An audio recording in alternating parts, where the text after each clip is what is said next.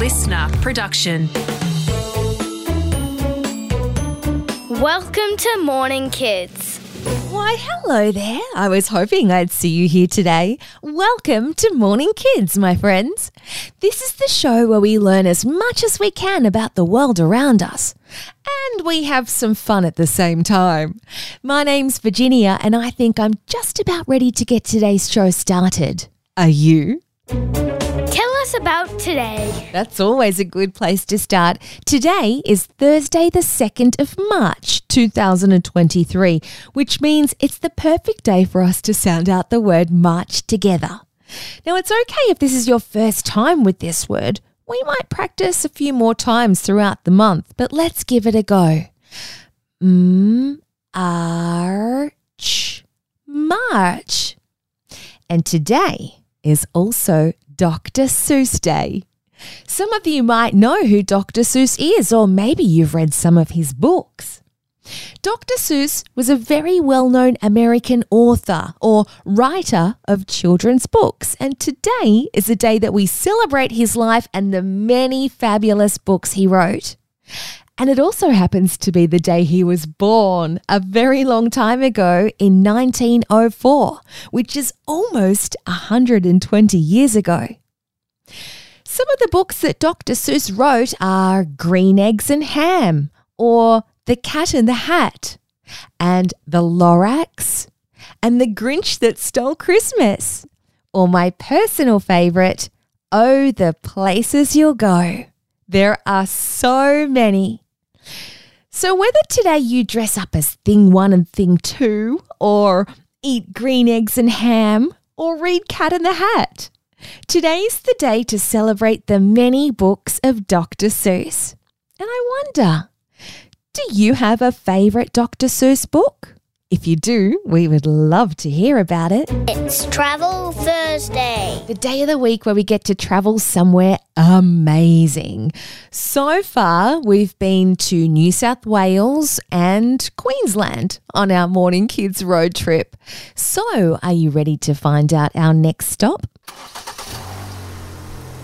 Well, morning, kids friends, we are headed to Victoria, which has been requested by Agnes and Margot, who are very interested in the Mornington Peninsula, which is in Victoria. Agnes and Margot, thank you very much for getting in touch with us.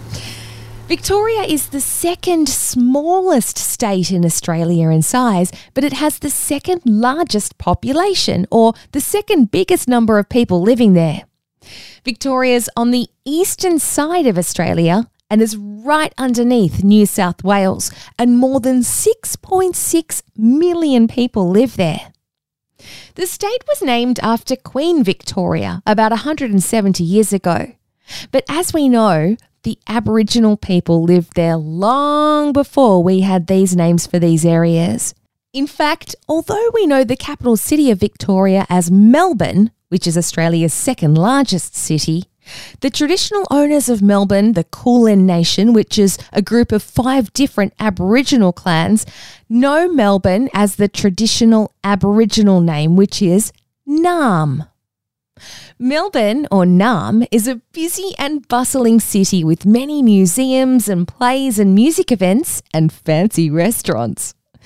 And it's also home to a lot of huge sporting events including the Australian Open tennis tournament, the Melbourne Cup horse race, the Boxing Day test in the cricket, and the Aussie Rules football grand final. Plus, Morning Kids friends, it has three zoos.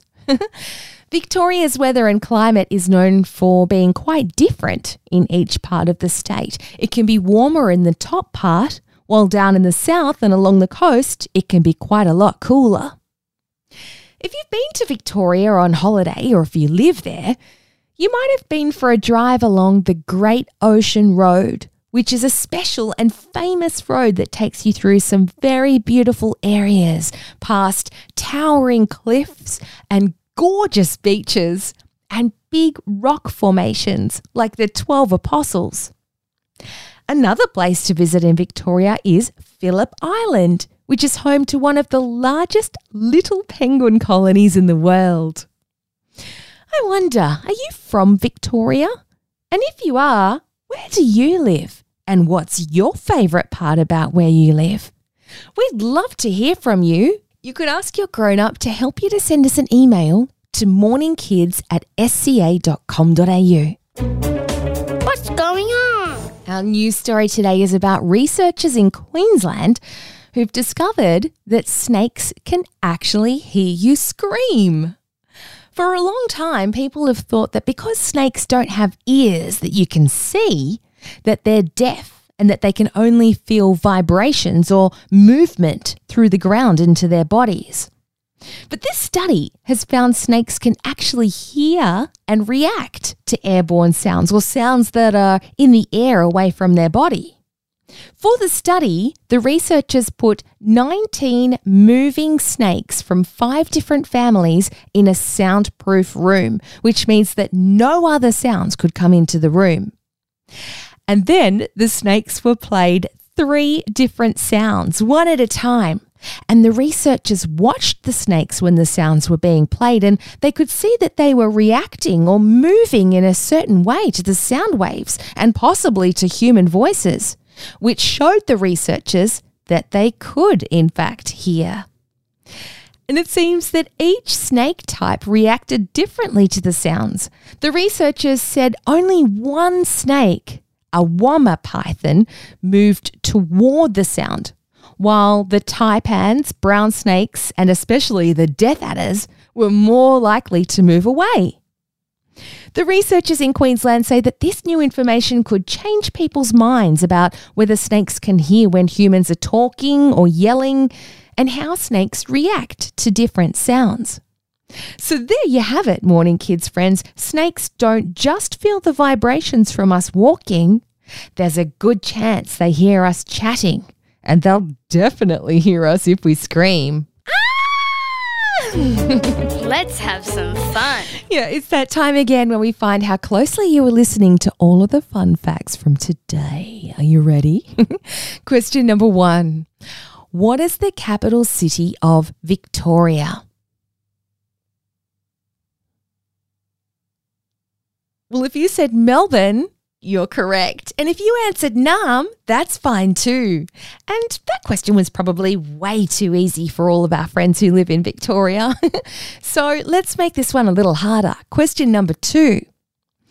In what state of Australia have they been looking into whether snakes can hear sounds? Also, too easy, you say? For everyone that answered Queensland, well done. Bravo, everybody. Time to say goodbye. Well, it's time for us to go, but we'll be back again tomorrow for our final show of the week. And if you've ever wondered what clouds are and how they move, then you'll definitely want to be here for that. Until then, friends, I hope you have a fun and joyful day ahead, remembering to be silly and be honest and be kind. And I'll see you again tomorrow right here for Figure It Out Friday.